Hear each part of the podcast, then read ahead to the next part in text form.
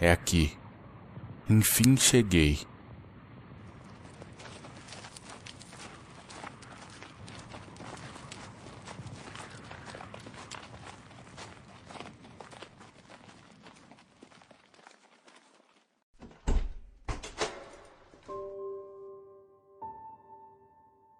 Todo mundo tem um limite.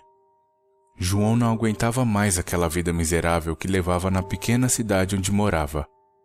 Praticamente passava fome e tinha muitas contas para pagar. Com todos esses problemas tirando a sua paz, ele resolveu arriscar pela última vez. Com as poucas coisas que ainda lhe restavam, ele resolveu vender metade delas e conseguiu levantar uma pequena quantia em dinheiro. Mudou-se para o campo onde começou a tentar viver como um fazendeiro, do jeito que era possível, pois ele não tinha muito conhecimento da nova profissão. João de vez em quando via rondando por ali seu Honório, um velho senhor que lhe vendeu suas terras onde ele morava agora. Mas sempre o cumprimentava à distância, apenas acenando com sua mão direita, dando um leve sorriso de canto. Após alguns dias morando naquela fazenda, ele conseguiu consertar um velho trator que estava largado no celeiro Inclusive contou com a ajuda de seu Honório, que sempre brincava dizendo que era o último bom mecânico daquele local. Resolvendo partir para o plantio na nova casa, ele arrumou um trecho de terra árida, à margem de uma estrada rural, e com seu velho trator já caindo aos pedaços, começou a tentar cultivar aquele lugar.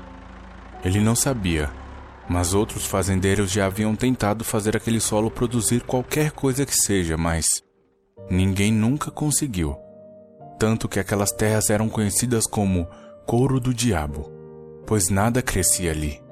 Mas João era persistente. Mesmo não conhecendo sobre a má fama das terras, diariamente era visto rondando com seu velho trator para lá e para cá.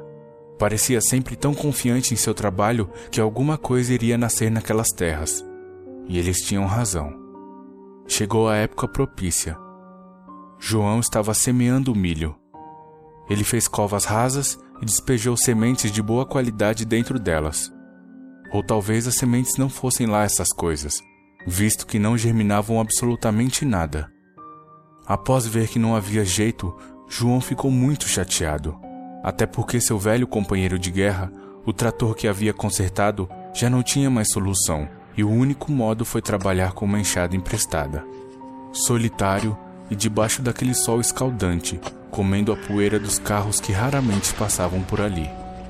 Mas após muito tempo de trabalho, João foi começando a definhar pouco a pouco e começou a cheirar muito mal.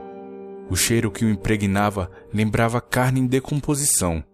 E o pior era que ele já sabia como começou a feder daquela forma, mas nunca contou uma só palavra para ninguém da região.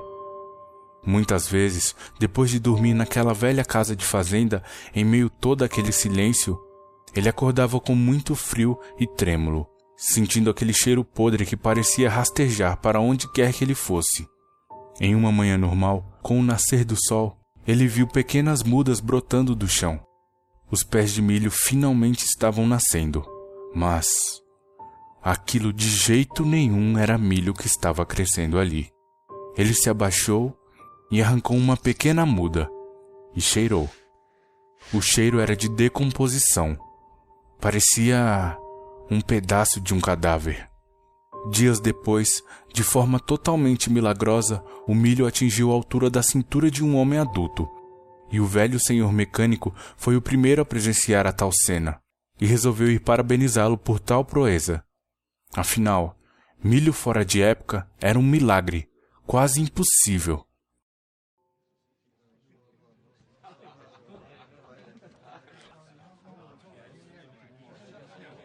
Mas não entendo uma coisa, explicava o velho senhor para a pequena plateia do bar local. Todos conheciam a fama daquelas terras da beira da estrada.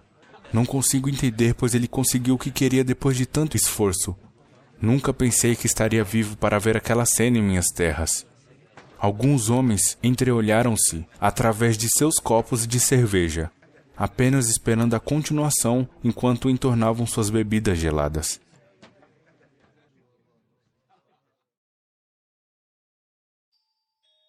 Quando senti aquele cheiro de podridão, fiquei gelado e entrei cuidadosamente na casa.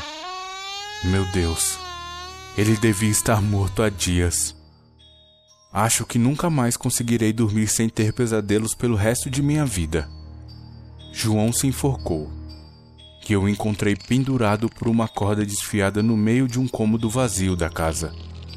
Ao lado havia uma poça escura de sangue, quase se igualando à cor do chão. E uma cadeira tombada estava próxima ao seu corpo. Os olhos do morto estavam abertos e esbugalhados e já havia uma camada de larvas rasgando o que havia sobrado deles. O resto do corpo estava meio podre, com uma cor doentia. A língua parecia um pedaço de borracha velha preta pendurado para fora da boca. Não pude deixar de compará-la a um espantalho. A semelhança era inacreditável. Acho que nunca entenderei o que aconteceu ali. Mas agora eu não sei o que fazer com todo aquele milho. Acho que vou deixar que colham e aceitar um pequeno pagamento. O que me dizem? E ninguém no bar disse uma só palavra.